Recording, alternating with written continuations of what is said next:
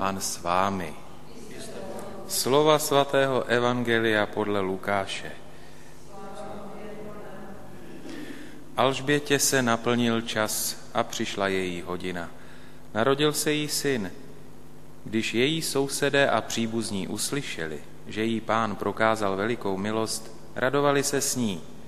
Osmého dne přišli obřezat dítě a chtěli mu dát po jeho otci jméno Zachariáš. Jeho matka na to řekla ne, ale bude se jmenovat Jan. Namítli jí, tak se nikdo z tvého příbuzenstva nejmenuje. Posunky naznačovali jeho otci, jaké by mu chtěl dát jméno.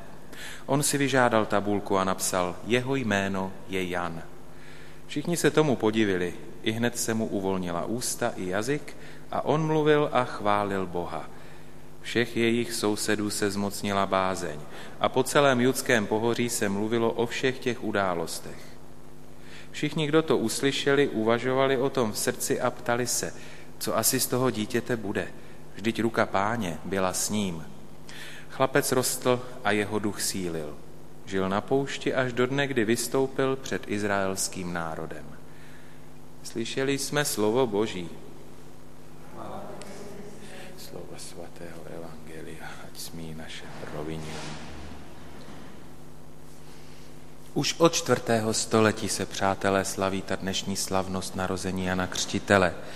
Jan, syn Zachariáše a Alžběty, příbuzný Pany Marie, je vlastně uctíván jako předchůdce Krista. Je tím, kdo na Krista ukazuje. Můžeme vzpomenout na tu scénu po Ježíšově křtu, kdy druhý den Jan stojí na břehu a Ježíš prochází okolo a Jan na něj ukazuje a hovoří učedníkům, hle beránek boží, ten, který snímá hříchy světa. A pak nechává učedníky odcházet za ním. Je tedy Kristovým předchůdcem, který přijal své poslání. A on tím svým životem, když žil v odříkání, hlásal pokání, hlásal urovnejte cesty pánu, tak projevuje horlivost pro spásu duší. Sám potom o Kristu hovoří, že on musí růst, já však se umenšovat. A tím poukazuje postava, osobnost svatého Jana Křtitele na důležitý prvek života každého křesťana. Umenšování sebe pro růst Krista v nás. Jsme u první otázky, která míří přímo na nás samotné. Kolik prostoru nechávám Kristu v mém nitru? Prosím ho, aby ve mně rostl on? Prosím ho, aby mě vedl? Prosím ho, aby se zmocnil mého srdce, aby se ujal mých myšlenek, aby, aby pronikl mou řeč a moje skutky? Dokážu se umenšovat pro Krista? Toto bych totiž měl činit dnes a denně. Pojďme zpátky k Janovi. Když přišel ten, kterého Jan ohlašoval, ten, kterému není hoden rozvázat ani opánky, tak sám ustupuje jaksi do pozadí. To už poznáváme z toho, jak propouští tedy ty své učedníky, nebo ty, kteří ho následovali za Kristem, je propouští, že jo? Nechává je svobodně odejít. Prostě přijal svou úlohu, splnil své poslání a vždycky mu jde o to, aby nebyl zaměňován s tím, kdo přichází jaksi za ním nebo po něm. Protože si nepotrpí na to, aby ho lidé nějak oslavovali, glorifikovali, pochválně titulovali. On se prakticky jaksi stáhne a přesto plní dál úkol toho hlasu volajícího přichází Boží království. A za to je nakonec vězněn, za to je nakonec stět. A naplnil své poslání, řekli bychom, do puntíku. Co nám toto může říct? I my jsme přijali určité poslání do našeho života. I my jsme posly Kristovými. I na nás hodně záleží, jak druzí lidé přijmou zvěst Evangelia. I na nás hodně záleží, jak se druzí lidé postaví k Bohu, jak se druzí lidé postaví ke křesťanství. Protože my v sobě neseme Krista. Neneseme sebe, to, by, to je myšlenka, která nás má provázet. já v sobě nesu Krista. Nenesu sebe, já se mám umenšovat. No a jsme u té druhé otázky, tedy, která míří na nás samotné. Dneska budou tři otázky, které na nás míří. Jo. Tak jsme u druhé. Co mohou lidé poznávat v mém životě a z mého života? Koho vlastně vidí? Jsem to já se svými nápady, názory, se svými vrtochy a vlastnostmi?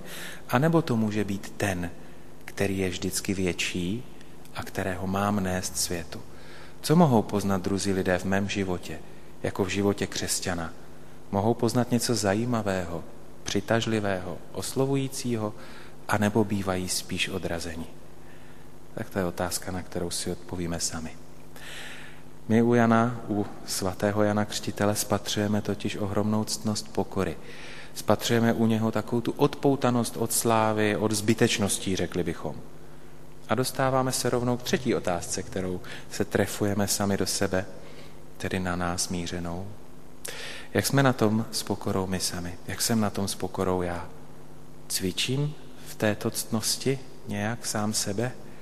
Dokážu se zříkat toho, co není pro moji spásu nebo pro spásu druhých nezbytně nutné? Dokážu se já zříkat toho, co není důležité? Víte, Janův charakter, charakter Jana Křtitele, je pro nás opravdu příkladem. Ne snad v tom, abychom se uchýlili někam do lesa nebo na poušť a obalili se tam kůží a, a živili se medem. To ne. Janův charakter je pro nás příkladem právě v té pokoře, právě v tom umenšování sebe a právě v tom, v té horlivosti vlastně pro spásu, pro spásu duší, nesmrtelných duší, krásných duší a vzácných duší tak ať nám je Jan, svatý Jan Křtitel dál příkladem. V tom, abychom také nechtěli světu ukazovat sebe, svoje výkony, svoje cnosti, abychom nebyli pišnými. Kéž na jeho přímluvu dokážeme jak si ustupovat my sami do pozadí, žít, konat nezištně pro slávu Boží a pro spásu duší. Ve všem, tedy v celém našem životě, tak jako v životě Jana Křtitele, má totiž růst Kristus se svojí dobrotou a v jaké míře pronikne a proniká on sám náš život, no tak v takové míře se pak umenšuje právě to naše ego a my můžeme v cnostech růst.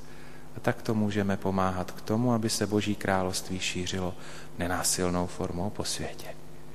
Takže svatý Jane Křtiteli, přimluvej se za nás, svatý Jane Křtiteli, buď naším přímluvcem a ochráncem. Amen.